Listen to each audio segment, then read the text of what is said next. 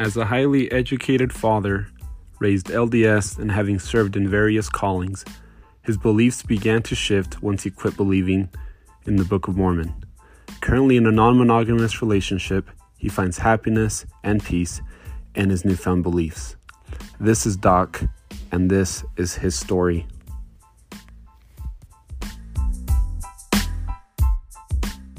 Hello? Hi, is this Jay? Yeah, Hi, Jay. It's it's Doc. Doc. Can you hear me good? Yeah, can you hear me? yeah, I can. Awesome. So, yeah, it sounds great. Um, I'm excited. Uh, I'm I'm excited for our interview today. yeah, it's gonna be cool. Yeah, Thanks I'm for excited. having me on. Yeah, well, thanks for being willing to um to get on here. It seems like uh, your your story is the one that's piqued a lot of interest. I can imagine. It's uh, it's piques my own interest to be sure. and, and I think I think a lot of it has to do with um the last part of the story you submitted. Um, yeah. just because you know it, it's interesting when i started this page i thought i was um i thought i was kind of the only one you know that that was a little bit um more horny i guess i don't know Nope. if that's the right word right so when i started talking about anything uh somewhat sexual it, it surprised me how many people actually began uh, being responsive and, and i think that's what's actually attracted a lot of people to the page itself is knowing like, oh wait, there's somebody talking about sex. I've never heard about that before. right. And that's all we're we're sexual creatures and that's kind of the you know, the challenge of our life is to figure out how to how to make that work and you know how to fit it in the confines of our uh, upbringing and culture and so forth. Yeah, so I wanna I wanna dive into I wanna dive into your um uh, your upbringing. Will you will you tell us a little bit about that? Yeah, I was uh, raised in a rural community in uh, Utah and good good middle class family, uh, tight knit ward, kind of an idyllic upbringing. Uh, I have good parents that did their best with the their knowledge and certainly uh, they weren't perfect, but they tried hard. And Yeah, Doc. I mean, lost you there. Oh shoot. now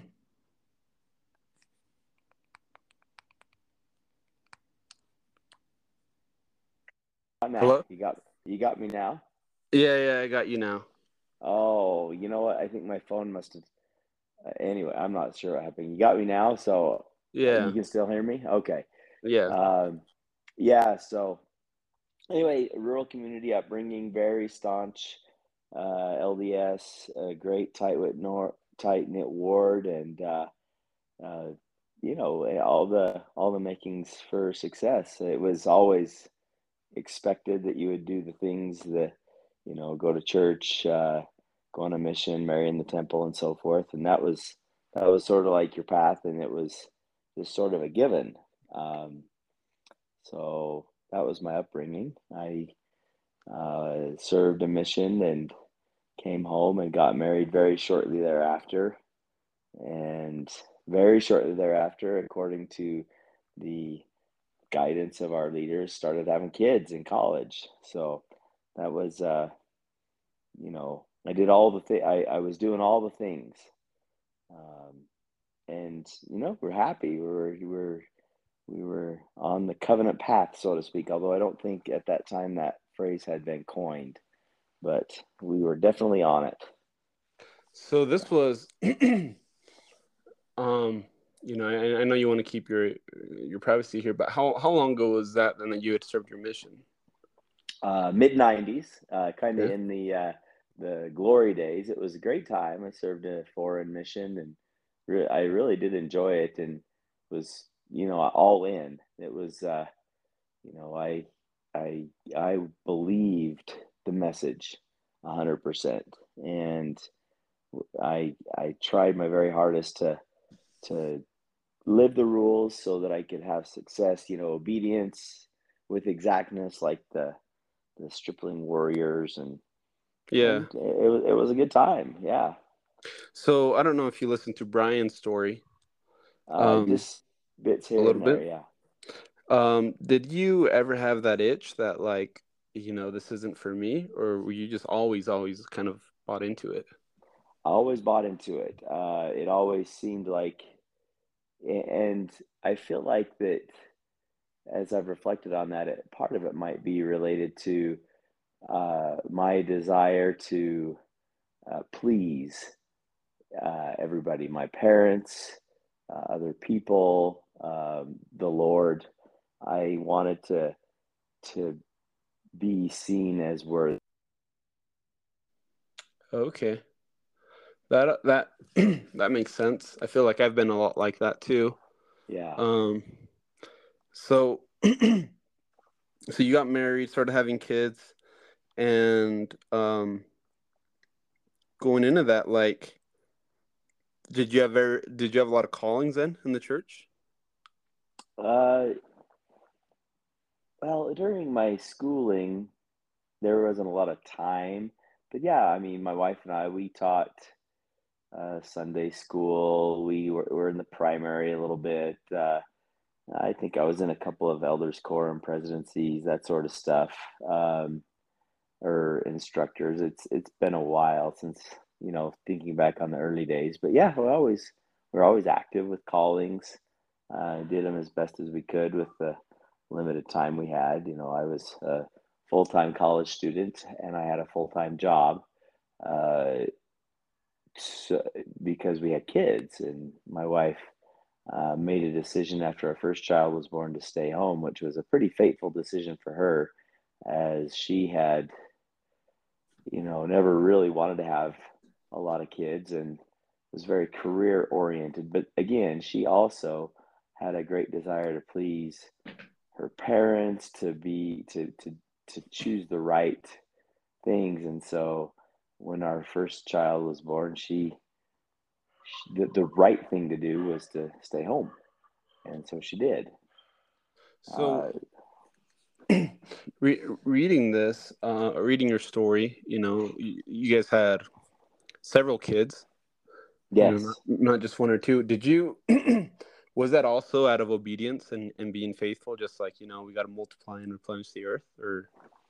Uh, I think so. You know, it was, we, you know, I remember as a pre medical student uh, studying different uh, teachings of the prophets, and one thing really stood out to me was uh, uh counsel by President Kimball uh, urging young married couples not to delay childbearing uh, in lieu of their work or studies. And I took that count. We took that counsel to heart, uh, and you know trying to do the right thing. And it, it, it made it very difficult when we were able to do it but it was it was very challenging. But yeah it was it was the uh and and a little bit i guess a little bit of it's cultural. I don't know how much of it was cultural but certainly we um always felt like we were supposed to bring spirits into the world to you know raise yeah. up. And um during this time i mean what was your um testimony uh, built around? I mean was there like just spiritual experiences you you had or like or was it just a lot of just re- re- regurgitation and just kind of going with the flow and trying to uh, it's, you know it's you know it was spiritual experiences. I mean i my mission was really formative uh to me. Um marry you know marrying my sealing to my wife in the temple was like I, I look at it now as probably more of a neurochemical thing you know marrying the, the love of your life and getting to go to bed with her that night. Uh, but it was a singular experience and and then just my upbringing you know you you, you it's repeated so often since ever since you can remember that it it's just how it is you know And I don't ever recall, you know, the Moroni's promise, uh, if you shall receive these things and so forth. I don't ever recall having a distinct uh, answer saying, yes, this is true. But it, it always kind of just felt like what I was supposed to do. And so you just went with it, you know? Yeah. Um, and so, I mean, that, that's awesome. I, mean, when I, I think back on that and then I reflect back on Brian's story, it sounds like, you know, just the upbringing is interesting to me because, you know, you, you see so many couples now. I'm living in Provo right now, right? So I look around and there's a lot of people that are, I bet if you came back, if you, if you're around Provo, you'd just look at a young version of yourself, right? Never, oh, yeah, for sure. Never, never assuming you were going to, at some point, um, break away from that. But what um I mean in your story you talk about how you feel uneasiness about church culture. Um and, and how so how does that start start going in? Was it like was it a political shift or or how did that start? You know, that's a good question. And I've tried to pinpoint that and I don't know if I have a perfect answer. I will say that my wife has been very influential um, on me in a really good way. So uh, I've always told people that she's the most Christ like person that I know. Like, whatever you think of Jesus, whoever he is to you, uh, he epitomizes goodness, you know, kindness and love. And that's always been her. Uh, she's, uh, she, you know, growing up in a rural community, I grew up pretty judgmental of other people and their shortcomings and, you know, not making the right choices and so forth. And, and she gently and mostly by example taught me to lose that and just to see people for who they are. So as, as she influenced me in that positive way as, as, as time went on in our marriage and, you know, as I finish training and start my job and we settle down in a, a city and put down some roots and we start you know, you know having our callings and so forth uh, she's always been a steady rock of of love and and non-judgment. And it draws people to her draws so many people to her uh, because they they they love being just loved and not judged. And the culture of the church has, well, at least in a lot of places, seems to be more uh, concerned about outward appearances, uh, who's doing what, and how well are they doing it, and you know, and that's you know that it almost creates like a class system within the church of people who've got it all together and people who don't. And I, I didn't really like that and i don't really like that. And so maybe that was part of the thing that started to bother me a little bit. I could see the you know the judgment going on that i didn't think was appropriate. Um, and then you know six or so years ago maybe seven uh, almost on a whim i don't know what prompted it. I decided to kind of take another look at uh, church history. Um, I, my intention was not to um, find a reason to leave. It was simply to learn more and to gain some more context.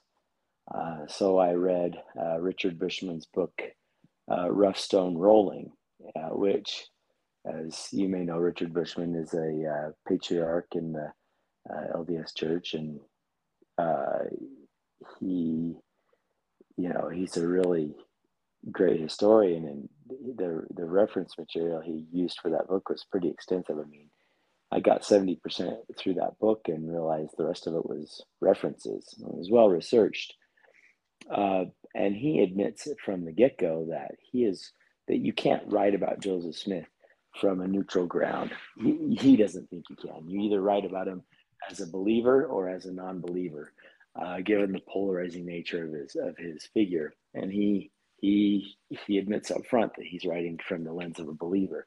Nonetheless, it, it gave a lot of context to me about how the the nuts and bolts of the church, how the sausage was made, uh, what the specific revelations and doctrine and covenants, uh, you know, their their their context. And at, at first, it kind of helped me, you know, just.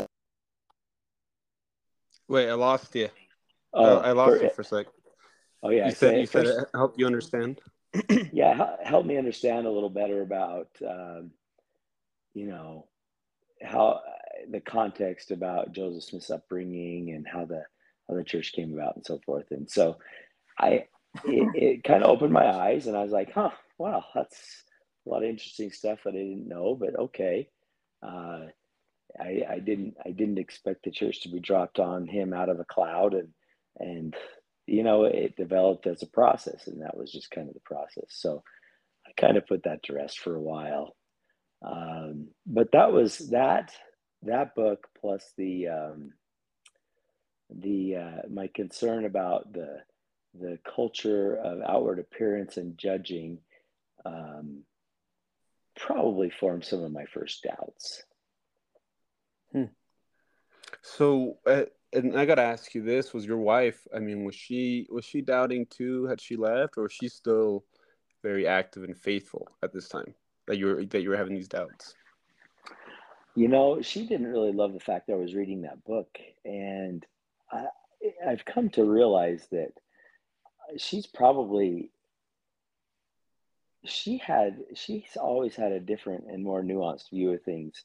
She's always made her main focus being like Jesus, uh, and and how she treats other people, and the the rules uh, uh, weren't such a concern to her. Although she kept them, you know, at least at that time, she still wearing her garments and you know keeping all the thing the rules, word of wisdom issue, and and going to church and fulfilling callings, and a lot of it was I realized later just kind of a deep, deep seated uh, desire to please everybody and not to cause anybody pain. Because as you've probably witnessed, when when people um, start to not live all the church principles or start to do things that are contrary, there's a lot of shame and judgment that goes on with that and, and a lot of pain, especially for immediate family members. And she never was interested in in drawing any of that sort of negative attention. So um, I think subconsciously it was mainly be like Jesus and don't hurt anybody.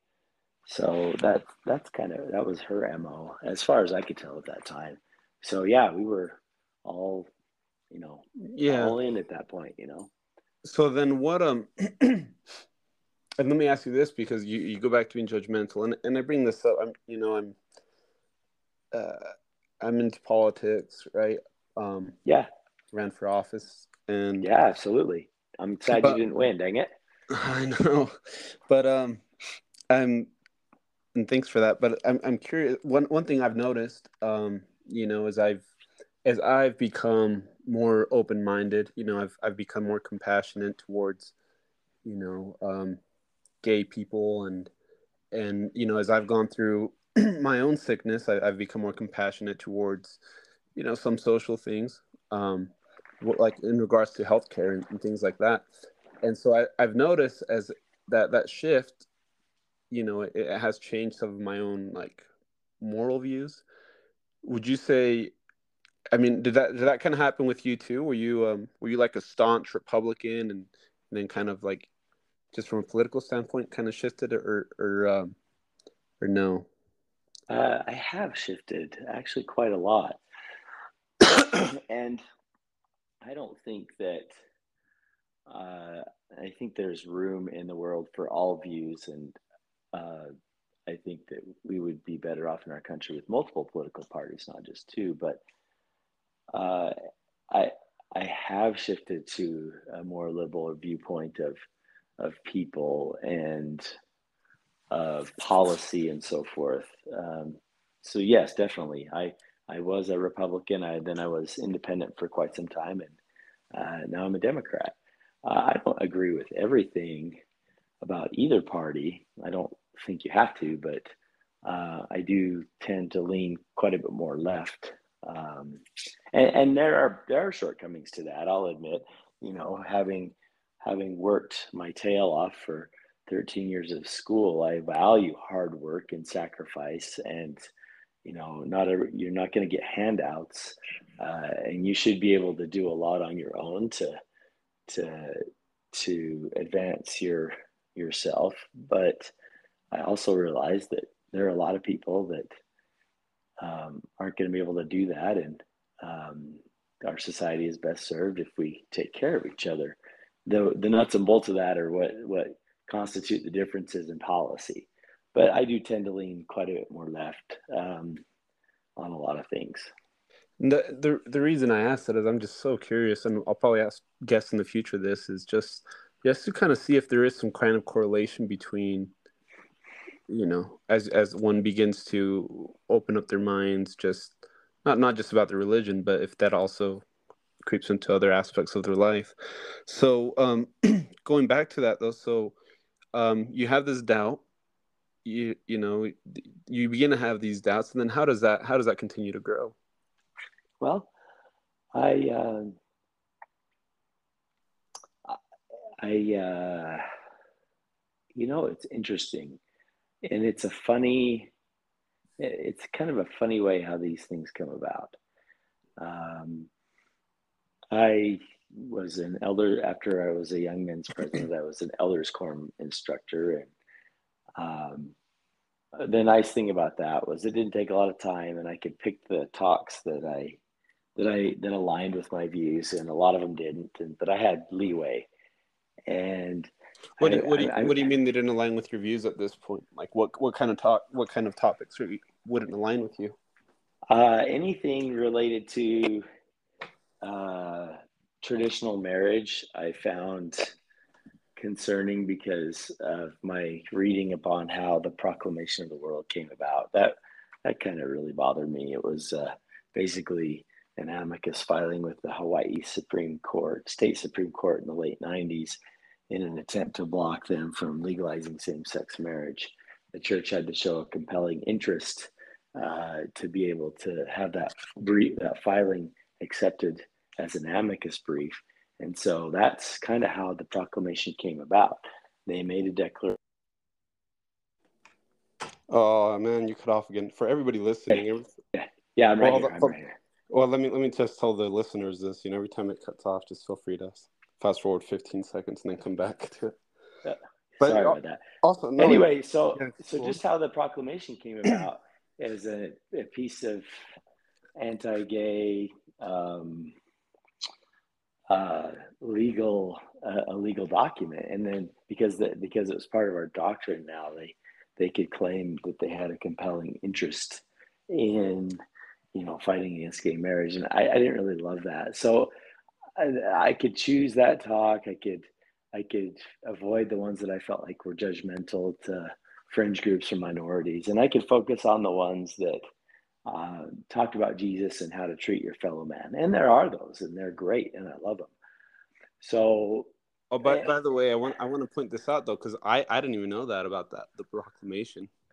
Like, yeah, yeah, you yeah you should you can Google that, and it it, it, it talks about you know Elder Halverson, I think, was the Area seventy in the nineties, and he brought over Hawaii, and he brought that the the impending potential legalization of same-sex marriage in Hawaii to the attention of the brethren. And so that's where the legal wheels started turning.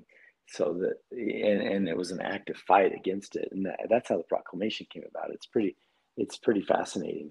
That's interesting um, though, because like like you said, how Bushman said, you can kind of look at things through the eyes of a believer or a non-believer, and if you look at it from a non-believer, it, it definitely just makes sense that it's a legal issue. But as a believer, you're like, this was revelation that was exactly. Yeah so and and i and i give people you know you can see it how you want to see it but but regardless of how you want to see it that's that was the impetus of it you know. Was it revelation spurred on by current events? Well if you're a believer that's what you'll say. Is it just propagating the uh, the uh, the traditional family and uh, you know trying to fight against the legalization of gay marriage well you could argue that too so it, and and that's also one of the that's also been something that has bothered me for a long time is the what the uh, why are we so afraid of uh, gay marriage? What what what what same sex marriage has hurt you? Like I can't think of any that have hurt me, you know, or hurt my yeah. family. Yeah, I lost you again for a sec. Um. Okay, I'm sorry. I'm here. My phone keeps. Yeah. I got to figure out how to keep it from turning off. But anyway, yeah. What what gay marriages hurt me? What ones hurt you? I I can't think of one. Um, so anyway, that those are some issues that kind of uh, bothered me. And then here's here's what really happened, and I don't know if I'm giving away too much information. yeah. Also, Uh, keep in mind, I don't edit this, so so maybe you know you want to think about your words here because I don't. I don't edit this Yeah. because one, I don't know how, but I'm just saying Yeah, right. raw and real. um, okay, here's here's here's um here's uh so so two things kind of happened that kind of catalyzed some further interest. The first was uh, my wife was having really impressive insomnia and anxiety, and we were really trying to work this out and trying to figure out what to do. We tried different medicines and so forth, and they weren't uh, really helping. And I was talking to some people at work, and they said, "Well, a, a glass of wine before bed always helps them calm down and sleep well." And I'm like, I mean, we haven't tried that. So, and I don't know anything about alcohol. All right, you cut out again. Yeah, Yeah, and I, I. I don't know. You don't know I anything about alcohol. Yeah, so I, I, I go incognito into the liquor store, petrified that somebody's gonna see me, and. I, I, I don't know anything. I don't know anything about wine. I'm like, I Google, do a quick Google search about beginner wines, and I'm like, oh, I don't know. I guess I'll just pick that one. So I just grabbed a random bottle, and I brought it home, and I said, babe, well, we had talked about this. I said, let's let's see if this helps. I mean, we've tried other things. We've tried CBD oil. We've tried prescriptions and whatnot. And so for the next couple of weeks, I, you know, gave her a glass of wine before bed, and it did a couple of remarkable things. Now, it's not, you know, alcohol. I've learned since then, it's not a good sleep aid because you don't get into REM sleep. So alcohol sleep is not good sleep. Uh, so, but I didn't know that. You know, I'm just trying to figure stuff out for her. And Yeah. A couple things happen. She drinks a glass of wine, and it like uncovers, pulls off all of her anxiety, and I see this young, flirty, happy girl that I met and married. And I'm like, oh my gosh, there you are. It's like, wow. It just kind of peeled back a layer of anxiety, and and and I saw my I saw my bride again, um, and it did help her sleep, and so she liked it, and so she would drink from time to time, and I would go to the liquor store incognito and pick her up stuff. And I got thinking, you know, this girl, this girl is first of all, she's in the stake young women's presidency. Uh, she runs this amazing girls camp. Um, she, all the girls love her, and she's the best person I know. And a little bit of alcohol here and there makes her happy and just peels back her anxiety. And I'm like, but you know what? If she goes to interview for a temple recommend, she's not worthy. And I'm like, that's bullshit. This Yeah. girl is the best. This is the best girl I know. I- There's no way that if if if she's not worthy, uh, then nobody is. Uh, and that was the first thing. It just like, oh my heck, you know what? What is what is this worthiness business about anyway? So that was the first thing. And the second thing, uh, your your listeners are probably going to judge me harshly for this, and I'll give it to them. Was TikTok. Um, my daughters were on TikTok and making little videos, and I'm like, I'm going to be a good dad, and I'm going to follow them on TikTok just so I can be aware of what they're doing. Um, you know, not to not to not to bust them up too much, but just to just to be aware. You know. Yeah. And I, I stumbled on to ex Mormon TikTok. I was like, oh, it became pretty intriguing. And a lot of the stuff that some of the the, the content creators were talking about were, were were concerns I had. And it sort of kind of gave voice and direction to my concerns. And I was like, oh, you know what? I can see a lot of cultural things that I don't agree with that they're they're talking about. What does this all mean? And so finally, um, after a couple of years, I dared uh, type into the search bar uh, Mormon stories because I knew that that was your ultimate anti-Mormon website, right? Wait, it's so, like so how how long ago was this? Because TikTok, I mean, I really got on TikTok like last year. so oh, I've, I've, I've been on it. It's like three years ago. Oh, okay. Yeah, about three years ago. So, um, but yeah, you get stories. I, I, I got I got on there just just to like and, and, to be fair, Mormon stories has evolved. It's you know Richard Bushman has been on there. It's it's nobody who's pro church really dares go on there anymore. Although Julie Hanks has done some episodes with uh, uh, John Dehlin um, where they've had kind of panel discussion, but by and large, it's uh, interviewing people who have left the church nowadays. So I didn't know where to start on there, and I wasn't looking to binge on anti-Mormon material. So I looked at the top ten uh, uh, podcasts regarding truth claims, and I um, I found one regarding DNA in the Book of Mormon, and I listened to that, and that just just that just like shattered me. Because um, I, I do have some genetic training in my as, as my background. And and I realized that what what these geneticists were saying that that the Book of Mormon genetically doesn't fit. It doesn't. There's no. It's not here. It's it's nowhere to be found uh, genetically, and then when you kind of follow that up with the anachronisms and the the archaeologic paucity of data and so forth, I, I came to realize that this is not a historical record. And and yeah, and I've read that book. I've read it a dozen times. I've cross-referenced it ad nauseum. I've underlined everything. I've I know that book, you know. So it's not like I kind of skimmed it one time and then decided. I mean, I've I have studied this book. Um, and all of a sudden that sort of dawned on me that this was this was not what I thought it was.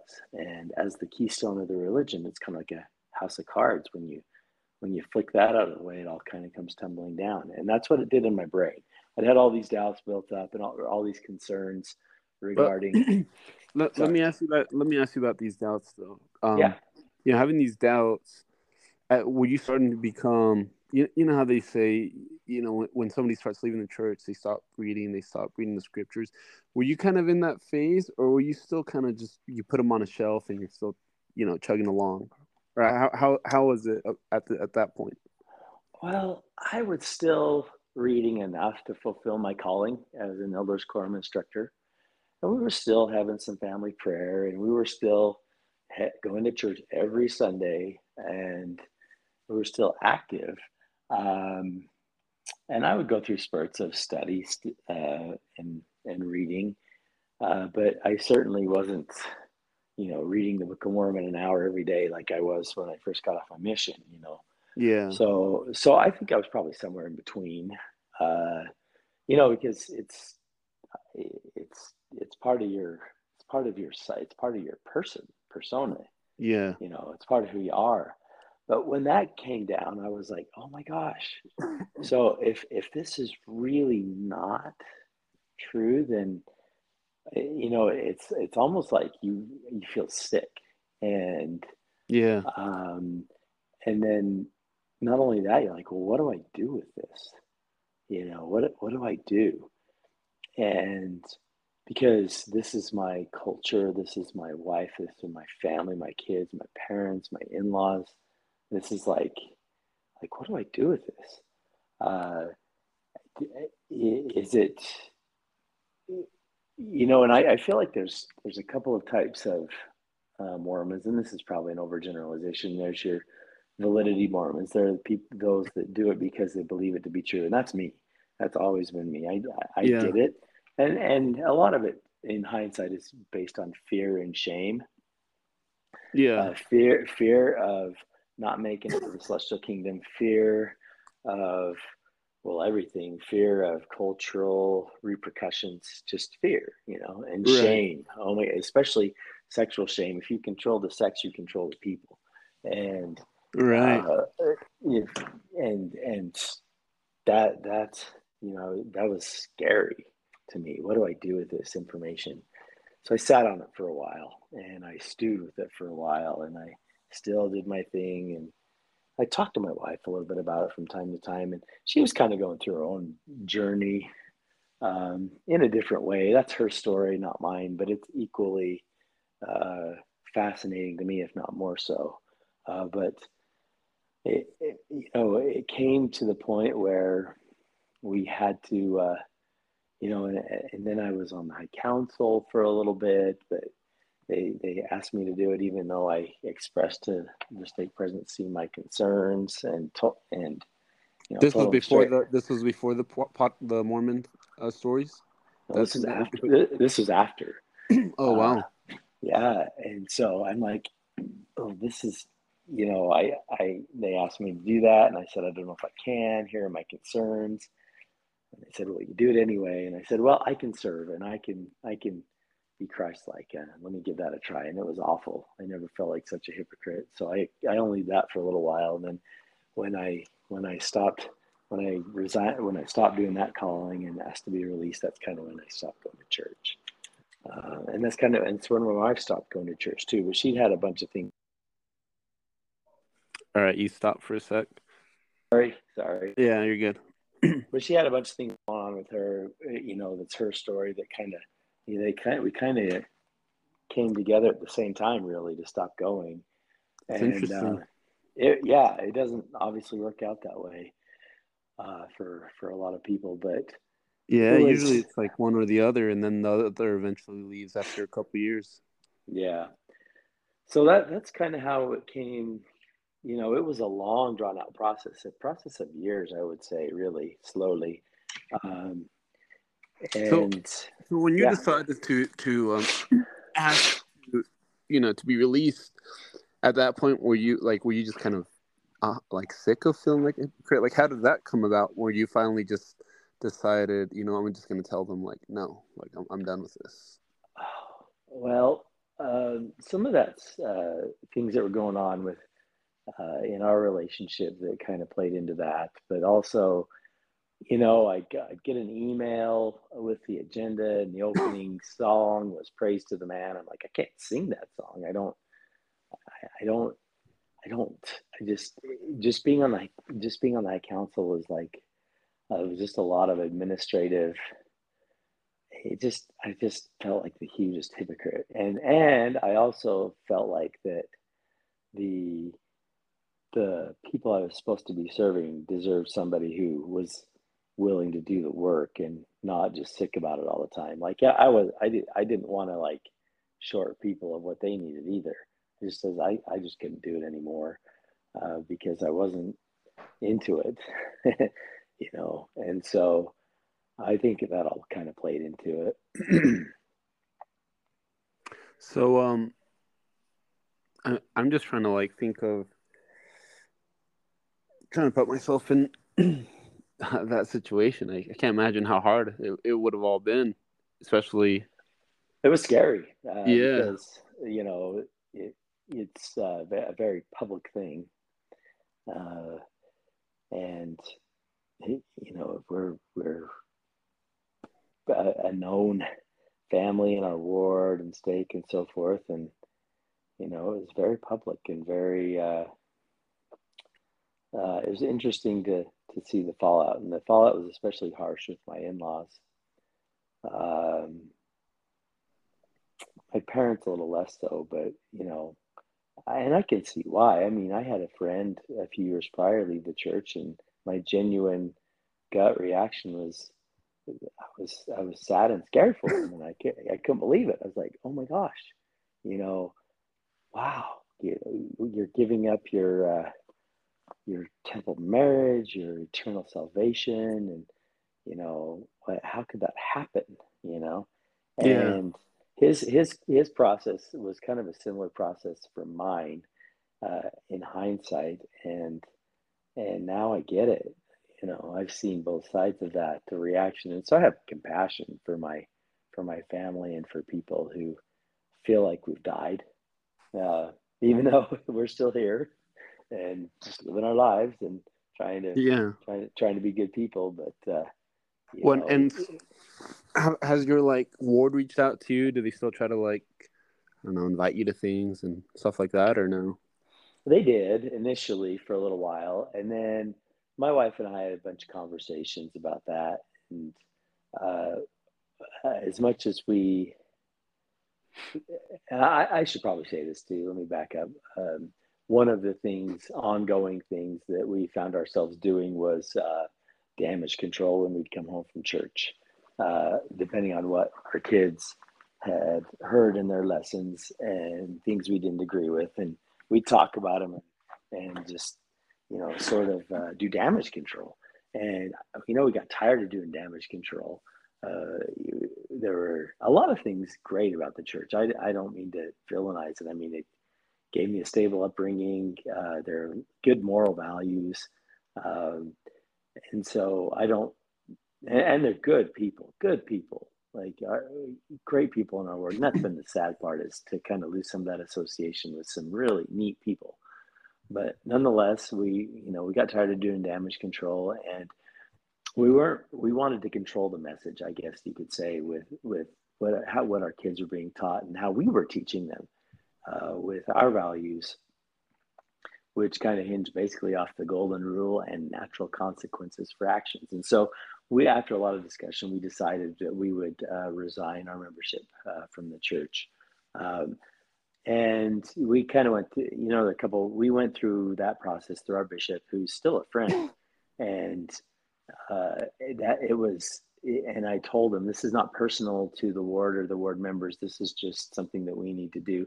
But in so doing, it sort of sent a message that, you know, we're, we're still neighbors and everything, but we're not, you know, we're, we took our kids off the rolls too, and we, we're not interested in them being uh, evangelized. And so they reach out, you know, bring plates of cookies over for Christmas, and we'll bring, you know, we'll see him in the neighborhood from time to time and so forth. But it, ha- it has been interesting that all these people that are your friends, you realize that the only connection you really had with them with most of them was the the church. And when that goes away, all of a sudden, you know, like they have no reason to continue being. Yeah, yeah they're not there anymore. and, but so, did, did he like? I mean, were they trying to like encourage you during the time, like you know, just give it another shot, like read your scriptures, pray about it, you know, like asking you to put your blinders back on and try, try uh. Uh, my my bishop did not do that. Um, I sat down with him. I kind of went in as a representative of my family, and I, I told him, listen, this is where I'm at, uh, and we need to be released from our callings, and we're taking a step back. And they were very respectful, very, uh, yeah, very respectful of that. So, uh, not I know that's not always been people's experiences, but that was ours. They were really respectful but in inside because i know when i've so my first faith crisis happened when i re- actually watched the mormons one of the first mormon stories it was like back in 2011 um, wow. and i remember for me it was such a like you said you, you, you just feel sick right? Like yeah. you feel sick to discover and feel betrayed. And there's like all these feelings of anger and and there's a lot of feelings there. And, and i remember when i was talking with my bishop you know he, he they, they encouraged me to i guess in, in a way um, put put the blinders back on and try to read and pray about it. And then, and i did until eventually i felt like i received the, the proper answer for it did that did that occur to you or were you kind of just like once it once that shell once that house of cards fell down were you just done done uh, once it once it fell down, I I was done. And again, there's probably a lot more to that. That yeah, um, there there's there are a lot more, and and this is one thing that I feel like is really important, not just for me or for you, but for anybody uh, listening or for people who are in the church and have a, a family member or a friend go through a faith crisis uh, it's it's not. I don't know. Maybe some people do it on a whim, or do it because they want to sin, or do it because they yeah and that and the other. But um, the um, he the it was painful, and there were a lot of other things going on that probably I'll kind of keep to myself uh, at this point in time, anyway. But um, it didn't happen in a vacuum, and it was one of the most painful things I've ever done. And my wife and I both uh, have, you know, gone through counseling to sort of figure out boundaries and figure out how to kind of pick up the pieces and and, and make a new life because it's it's it's almost like you your your life ends everything you've known is is no longer there and it's uh it's really traumatic. And so there's a reason people are angry. Uh, there's a reason people lash out online and there's a people because they're hurting you know they're they're in pain. And i understand that. And so i would i would say to those who are listening that uh, that are, you know, faithful, just just remember that this is people are hurting and it, and it is painful, and um, a little more kindness and compassion is what they need, not uh, judgment. There's plenty of judgment. Uh, we don't need yeah. any, we don't need any more of that.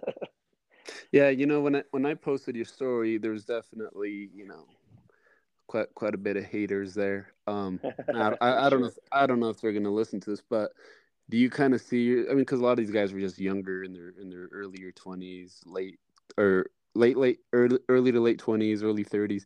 Do you kind of see yourself in that though? Like, is that something some oh, kind of reaction you would have had? Oh, for sure. and so I have empathy.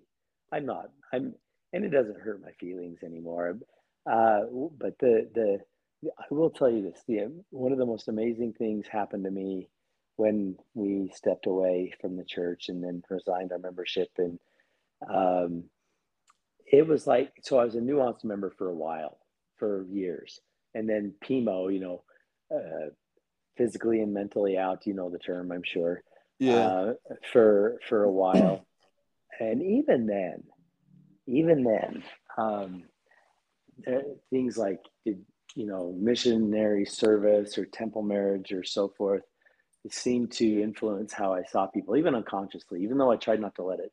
But when when when we finally kind of broke away 100%, it was the most beautiful thing happened, and it's something my wife has been able to do all along, but I had not. And that was I truly saw people. I saw people as uh, an individual worthy of dignity and love because they simply exist uh, without any prejudgment or precondition. And I thought I was able to see people like that before as a nuanced member, as a or as a PMO, but but no, it, it was when I when I finally shed that, it was amazing how many beautiful people there are in the world. Like everybody's it's everybody's beautiful in their own way.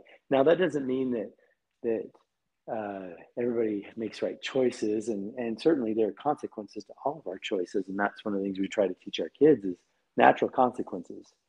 You know, if you do A, then you can expect B.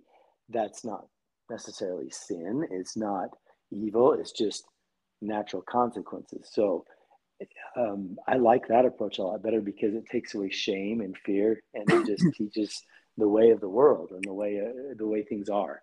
So yeah, there's people that are drug addicts. There's people that have all sorts of problems of their own making, that have suffered the consequences of either their choices or other people's choices. But that doesn't mean they're not worthy of dignity and love because they exist as human beings. And that was a pretty amazing thing to see um, in my own life that I didn't realize the the lenses I carried even as a nuanced member.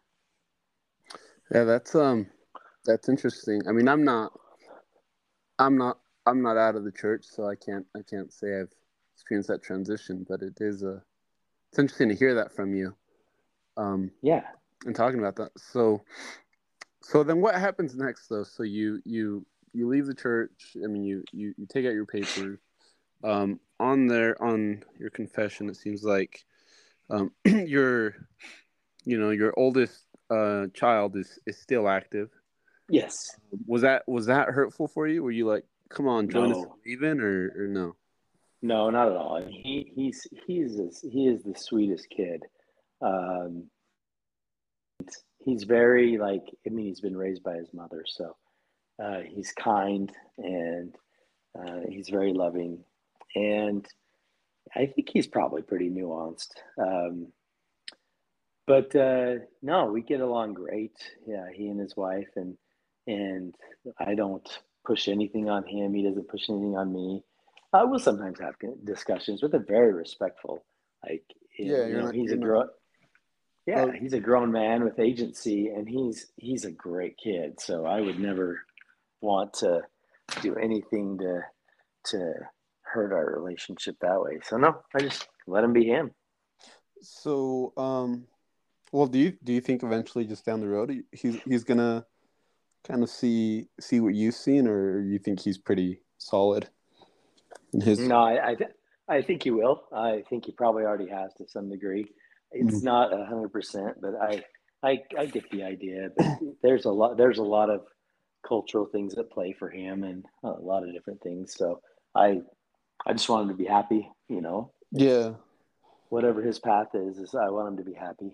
Well, you know, and that uh, as soon as you said that, that I don't know. Sometimes I think about like, how you know how how does Heavenly Father see me? Does he actually care that I'm a Mormon, or does he just care that I'm not being a you know that I'm not being like a dumbass and doing making bad decisions? you know, and I wonder if he's he probably, like Johnny, like I don't care what you are, but just just like live your life good.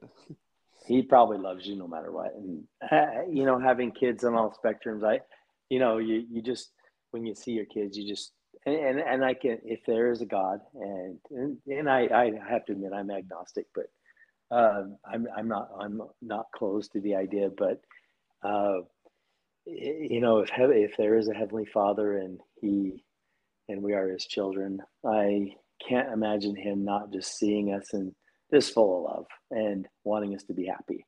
I, I can't imagine it being any other way. Um, if if you know, we've grown up being taught, at least I was, that, you know, being a parent is a small slice of what being God would be like. And if that's true, then he just wants us to be happy. That's all. So, and, and thanks for uh, sharing that.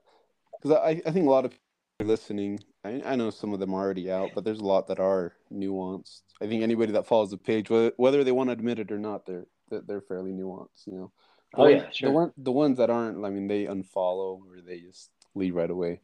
Um, so, so what happens um, next in your guys' relationship? This is the part where I'm sure everybody wants to to know because um, yeah, and you drop it so non nonchalant. Even you know, when, I, when you first I, sent that, I just kind of read over it, and then later on, I was like, "Wait a minute, what?" uh, now I'm it, now I'm it, more curious. yeah, it was kind of an afterthought, and this is the part where I got to kind of be a little careful because uh, I I think I, you know, in, in, the interest of protecting my family and friends, I will say this that um, re- coming to the realization that um, you know, male, female, monogamy, uh, really, you know, marriage uh, is definitely is definitely um, a wonderful thing that provides stability to family and society, and it's probably um, it's it's probably the ideal. Uh, and now, in, in saying male female, I I, I don't. I actually don't know that we know that for sure. There are plenty of people who have um, same-sex parents that do just fine, and I and but but it's a but in saying all that, it's a pretty recent construct. Yeah. And as far evolutionarily speaking, the uh, the the so-called nuclear family, it's not that old. Uh, it's not that old an idea. Uh, if you look back um, on evolutionary or anthropology, evolutionary biology. Uh, is it a good idea? Yeah, yeah. It provides a lot of things, uh, a lot of stability, and so forth. Um, but is it the only way to have a family and have relationships? No, it's not. And well, um, it, it's ironic because most of the listeners that are going to be listening are Mormon, and um, to them, I mean, the it monogamy is only it's less than like hundred years old, right? That's right. That's right. Well, yeah. I mean, yeah. You know, you're you're. Uh, you know, let's not get started on Joseph Smith or Brigham Young or so forth, which uh, yeah, that's a whole other that's a whole other uh, ball of wax. So, so it's funny how that can be an accepted part of our heritage, and yet the the the uh, you know the so-called ethical or consensual non-monogamy is is is maligned. It, it, the the thing that early polygamy lacked was consent. If you really wanted to know the truth, and that's that's in my opinion the evil of it is that it lacked consent. Uh, with with folks who decide to open their relationships to to non-monogamy uh, with boundaries and, and discussions and so forth it can be really enriching um, and and it's and there's consent you know it's not like adultery or affairs which are done in secret um, and which are painful because it's based on lies. Uh, it's it's there's there's open conversation and consent. And it's not i mean it's not like it's free for all the time either. It's it's not very frequent. You know we have our lives. We've got our yeah. families, we've got our kids we've got our activities we've got our work. So you're, you're not like you know it, it, people's imaginations run wild but uh um it's well, uh it's a yeah anyway go ahead no so i want to ask this because i have so one of the questions that I posted up earlier it was, you know, I asked like, what, what kind of desires do you guys have? And it's the reason I asked that is because I, I knew people would start, you know, putting in their, you know, their, their, desires. But also, there's um there's an individual who who who's been listening to the podcast and started a couple days ago, and they've they're in a situation where, and I've talked to this individual quite a bit. They um, you know, they've been married for a pretty long time uh, you know, they they were married, just went along with like the church lines and didn't have any partners beforehand, and now they're in this situation where they have this they have this itch. You know, they they they've had this itch where like, you know, they they know their their youth is escaping them, and they want to go out and explore and, and do things, but their spouse is is not uh, is not on board. I mean, they told me they, they hinted once at their spouse, and it was not okay. And um, you know yeah. and so how, how, how does that even go how does that how do you, how do you bring that topic up how does this how does this begin to even unfold this open oh. relationship um it's kind of interesting. It, it's uh i don't even know for sure to be honest with you. It's uh first of all first of all if if the spouse is not okay then it's a non-starter 100% because if you then then you're just then then there's it's betrayal because there's not consent there's not boundaries. You know what i mean? Yeah. Um, so it that that's the first thing i'd say right off the bat. The second thing is how does it come about? Well you know um, if you have I, think the first thing is that you you are willing to get to know people uh, and become friends with people who are you know different than you. And as through the course of that and you know gaining trusted confidence and having conversations you kind of get to know each other's personal lives. And then um, through that you you sort of uh, decide if that's something you want to you know kind of become involved with with people who are already kind of involved that that's kind of how we uh, how it kind of came about for us and we had a lot of discussions about it and um, a lot of back and forth and maybe we should, maybe we shouldn't. Uh, and then at the end of the day, we thought, you know, we love each other and we want to see each other happy. And uh, this is, these are people that we trust and really care about. And if, if it's not for us, then we don't have to keep doing it. You know, there's no rule, but at least we've decided we were going to look at it, you know, and it, because we've decided that as a uh, together, there's it's safe. You know, it, it it doesn't come back to like we we can kind of break it down after and say, well, what how is that for you? How is that for me? Um, is that you know was that something we want to kind of look at? What are our goals? What are our boundaries? Um, how you know, eh, but the the key it takes a first of all you have to be fairly stable in your own relationship to even talk about it. And second of all, you know, boundaries and communication are key. Um, and maybe it's a thing, maybe it's a phase, probably is, you know, I don't, yeah, maybe, maybe, maybe it'll, maybe in a couple years it'll be done. It'll be like, oh, we did that. That was fun, but we're kind of, we're, we're, we're over that now. Let's move on to the next thing. But is, but the key is is that there's communication and boundaries. Is there no like? So I'm gonna I'm gonna ask a little bit of the mature questions here. You know, like, um, so like, is there no sense of, uh, uh you know, because I, I I looked at your profile. Can you still hear me? Yeah, yeah. Okay. So I mean, I looked at your profile. I mean, your your wife is, is, is beautiful. You're you're very attractive, um, uh-huh. well, right? So like, is there no like sense of, I guess, insecurity? Like another uh, another dude's gonna do your wife better, and she's not gonna want to leave him, or that, or from her her to you, to know that like, oh, you know, like he, he just got laid really good. Now he's gonna want to go away with her, and she's really pretty. I mean, is that not a, a fear there? Well, it's, all, it's, all, it's always a fear. So, and I, I speak like I have a lot of experience and I don't, and that's part of the thing. It's that you know, but it's always a fear. But the the thing that the the coolest thing has been that you know, uh, when you see and and and it's not just this context and i hear what you're saying with the immature questions and so and, and, they're not immature they're honest you know they're i think they're they're normal questions but uh, not only in this context but in any other context when you see uh, someone that you love um, happy or uh, having joy or pleasure or whatnot like you like that like I want to see my wife happy and I want to see her um, uh, fulfilled in her life, and that just kind of translates. And same thing, um, same thing uh, goes with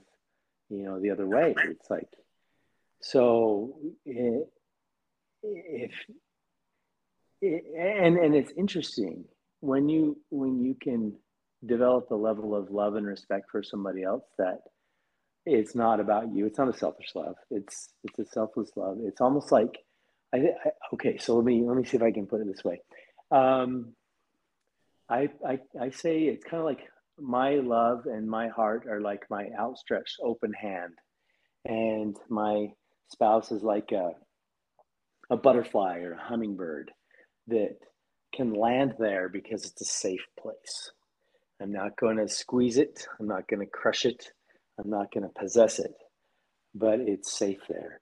And it's safe to come and it's safe to go. And when when that person feels safety, uh, was it was love, there a pun, was there a pun intended with that comment? Obviously, safe to come and then safe to go. You bet. I like it. Nice pickup, Jay. Uh, but no, when when they're safe, they it, it's very like attracting and it seems so counterintuitive the times i've tried to grab and, and hold on are the times that they've tried to pull away and and as long as it's a safe inviting place you know my heart and my you know our relationship it's strong uh, and and and with that comes the freedom to be your own self and it's it's something i never could would have imagined um, and it still blows my mind a little bit.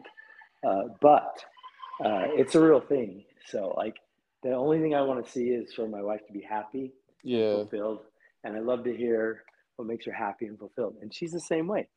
Uh, and so in that context, it's like, well, what's going to make you happy, babe? You know, what what do you want to do? Uh, this invite that came up, do you want to is do you want to do it or oh, it's not a good time because we already have plans with this. Okay, cool not a good time. So, you know, it's an ongoing uh, conversation. So, so, there, there's a couple questions I want to ask you that you know some of the people have have actually asked that you know inquiring about this. But here here's my my first one is is this like I mean I'm sure ten years ago you would have never ever ever thought your uh I guess what I mean well first of all do you ever do you ever open your relationship I mean, is it always just like in with with other couples, or is it just like one on one? Can you just be like, "Oh, this is uh, I like this chick," and tell your wife about it? How, how what are the rules around that? Uh, it's couples, uh, people that we know or that we trust. Um, uh, that's yeah. I'll I'll leave it at that. There's yeah. some there's more details, but that's kind yeah. of that's kind of the gist of it. So the Mormon swinger rumor thing, that that's legit, right? I mean, so it's funny. I was at the hot springs like a month or two ago, and there was like these two young couples, and they're both naked in this hot springs, and I was like, huh. Well, is nice. Mormon swingers like a thing? and so is that is it is there is it like a pretty big community? Uh, I don't. You know, like I said, there. I think there's different levels of involvement, mm-hmm. and we we're pretty like. Uh, I wouldn't say we're like all gung ho full bore. Yeah. We're pretty selective and uh, so yeah, it's it's a decent sized community, and I don't think most of them are actually Mormon. they may, a lot of them maybe used to be. Uh, yeah. At least at least as far as I know, but you know, like I said, we're not. It's uh, our our uh, our discussion has been very uh, you know very good. I would say li- limited to people who we trust and pretty infrequent. So. Um, but Go, go, going back though, was this something? Do you feel like your thought or your your willingness to lean towards that? Do you think that had to do with? I mean, is that something that maybe in the back of your head you've always kind of held um, throughout your life, where you're in, like we talked about earlier at the beginning, how we're all kind of sexual creatures, and you know, some of us have these thoughts, but we never really let them grow until uh, oh yeah, well, every aspect. So, or or how did that? Yeah, I think everybody has. I think everybody has fantasies, um, and to be honest, it's um, it's not so much. Oh, that's a good question. I'm not sure how to answer. I think that um, it came more. Uh, sorry, me. Hey, just a minute, guys. Okay. Anyway, sorry about that. Um, it's not so much. I, I think it was more of a kind of a natural progression of a lot of events in our marriage that led us to kind of re-examine who we were, who we really were as people, who I am and who my wife is, and um, and realizing that you know this is uh, these are things that we've this is kind of uh, our nature, and well, let's just take a look at it see if it's something yeah. that that we want to that we want to do. You know. Well, and how long have you been doing this for? Just like oh, how, many, how many not years? Very, not very long. It's no. just been fairly recent, so it's very new, and we're still kind of on the fence with it as to whether or not it's going to fit uh, for us. Um, yeah, we kind of go back and forth, but but that's the thing. It's an open it's an open discussion, and uh, there's consent and respect, and so. Um, I was um, I was just curious because I mean I went through you know, my own phase of promiscuity, or I don't even know how to pronounce it, you know, and I, and I think a lot of people kind of go through that phase prior prior to being married. Were you guys? I mean, were you guys your first for each other? Like, were you guys um, um, yes and no. Uh, I was. Uh, oh, okay. But uh, it was a pretty limited thing. Like, it wasn't a yeah. You know, it, it, yeah. So. Uh, I was just, I was just curious because I feel like you've, uh, I don't know, after you've, you know, had relations with so many people, eventually it just becomes like, meh, you know, kind of like, uh, that's not that thrilling. Like yeah. yeah. Yeah, you know. So I was just. And and and to be fair, and this kind of goes back to what I was saying before about natural consequences. Um, you know, is, is, this a sin or is that a sin? I, I don't. Uh, you cut out. Sorry, dude. I, natural consequences. Is this a sin? Is that a sin? Um, I don't know that that's. I don't like that language, but natural consequences. Oh, so let's talk about you. For example, you you got to the point where meh, because it became, you know, not exciting or uh, or as exciting as as it was before. And that's just a natural consequence of that that you know that yeah. behavior. And so it's not that it's good or bad it just is. Um, and so based on the natural consequences of what you've chosen or not chosen you can you can alter your life accordingly. And you can say well um, you know I, I, based on my experience i think that i'm interested in finding the love of my life and settling down with this person and being monogamous because that's going to be the most fulfilling. Great. That's yeah. But but that that choice is informed by your experiences, um, and right. So I don't think uh, yeah, I don't like the word good or bad or sin, but it's just you know, you know what it, what how it affects you and how it affects other people. Yeah, and it's and it's interesting because I I often just think about this. You know, speaking back to that person that talked about how they they're wanting to bring it up to their spouse, and I just I can't imagine having been married, you know, in my early like right after my mission, and then like having these because I'm a curious person. That's why I want to do a podcast where I can ask people questions. But then having all yeah. these, these curious thoughts and curious fantasies, and, and and know that you know if I you know obviously I would have turned my life over to like Christ, and, and I would have definitely um, been just straight active, and I would have never ever experienced that. I mean, to go to go my whole life without ever having experienced certain things, I. Well, yeah, and that's why I think that's why I think that it, you know, uh, that's why I think purity culture and shame is especially harmful because it it villainizes uh, your natural uh, your natural curiosity and, and inclination rather than being ashamed and rather than being um, afraid, uh, you can be informed and you can you can say, well, if I, you know, if I have sex with this girl or guy, as the case may be, I could we could get a disease and I could get her pregnant.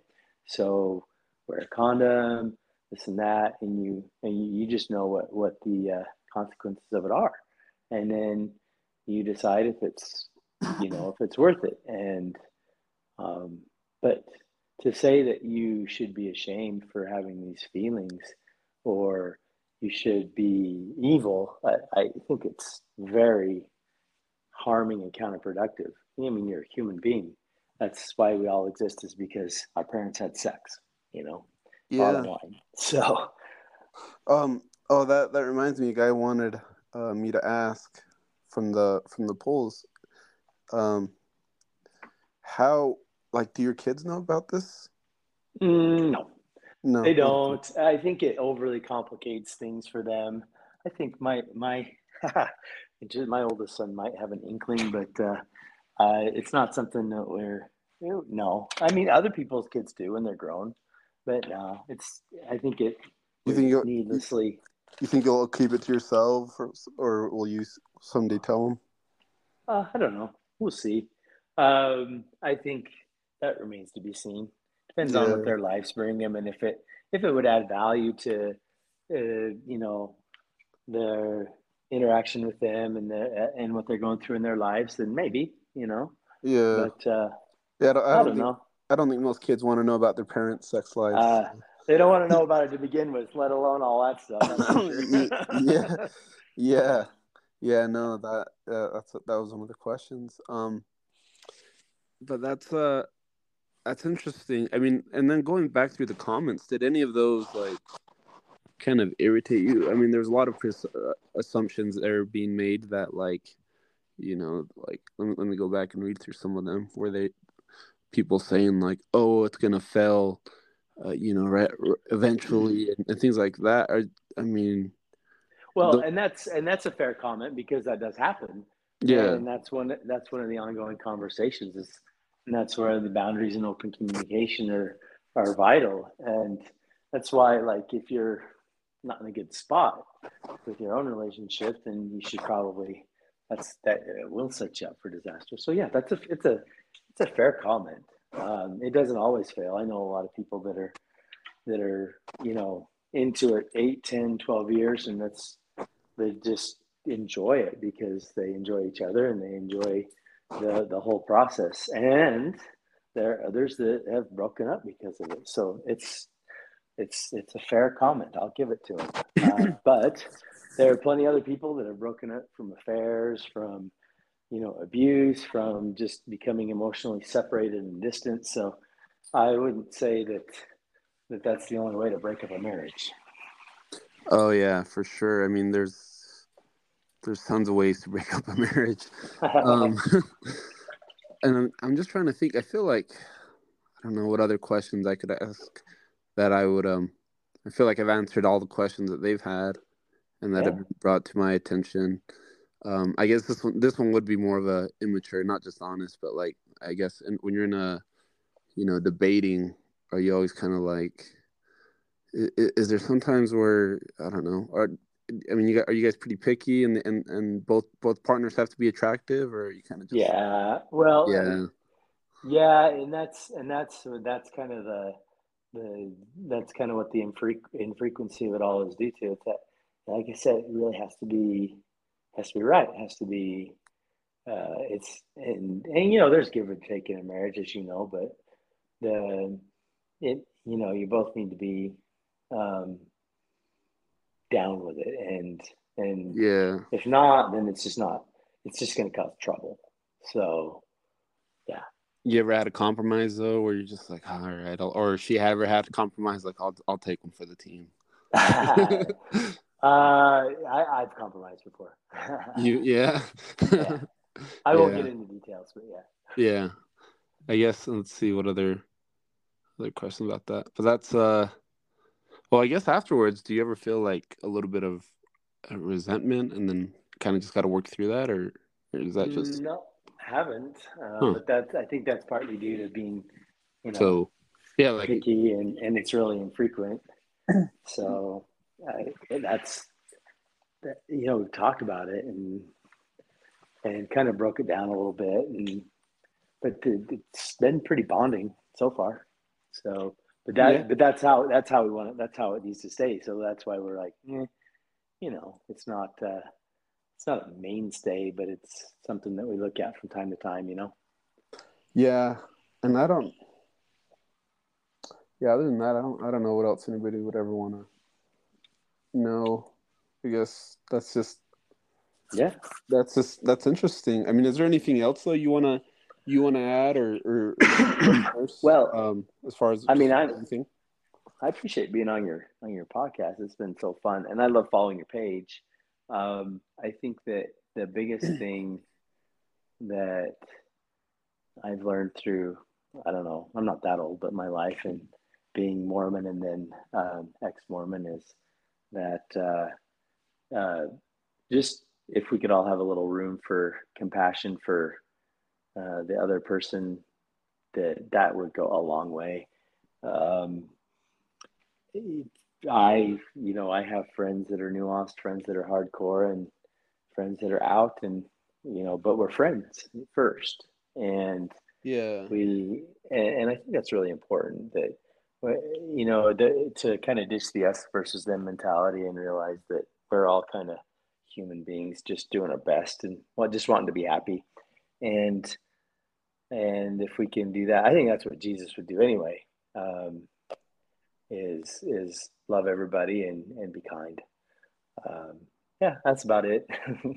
yeah. No, I you know I I think a lot of judgment, a lot of comments that we sometimes see are a lot of it is usually from younger males in their earlier 20s um just still caught up in that you know that one track sort of mind and thinking so it'll be interesting kind of see where that what plays out for them in the next 10 20 20 years you know i'm sure a lot Well, of them I- look back and be like damn why was i so judgmental my my younger self. Oh, and I'm the same way. Oh my gosh, the things I've said before have been so funny. Uh, but and and that's the other thing. I guess I would uh, encourage everybody to to adopt a growth mindset instead of a fixed mindset. Uh, remain teachable and remain curious, and like you're doing, Jay. You know, I I love your curiosity.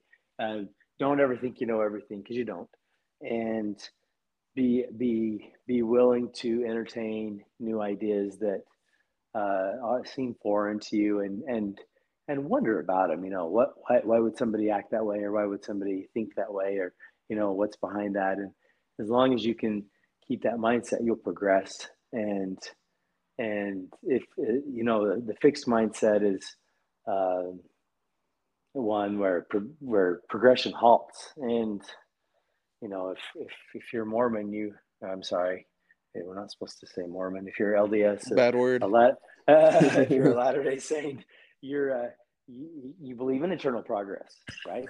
And so the way to progress eternally is to keep an open mind, to to be to be willing to learn and reconsider uh, your currently held beliefs and and just be willing to do that. It's scary. It's uncomfortable.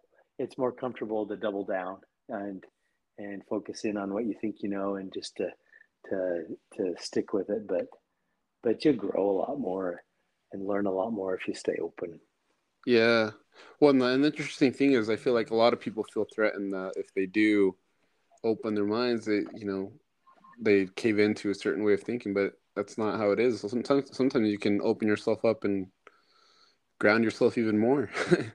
you know, oh, kind of, sure. kind of realize like, nah, that's just not for me. you know? Yeah. Yeah, exactly. Yeah. Yeah. So keep an open mind and be kind. I guess that's the two things. Mm-hmm. Well, um, you know, I, I appreciate you, Doc. I appreciate you for for being on this on this show, and and you know, we'll we'll continue to do more interviews with um different types of people. But uh, but I'm I'm glad you shared your story. Um, and if yeah, you have thank you for to, having me. If you have anything else to say, I guess we'll just end it here. Yeah, sounds good. Thanks, man. We'll All talk right. to you soon. I'm sure. See you, Doc. Yeah, for sure. I'll see you. Bye. Bye.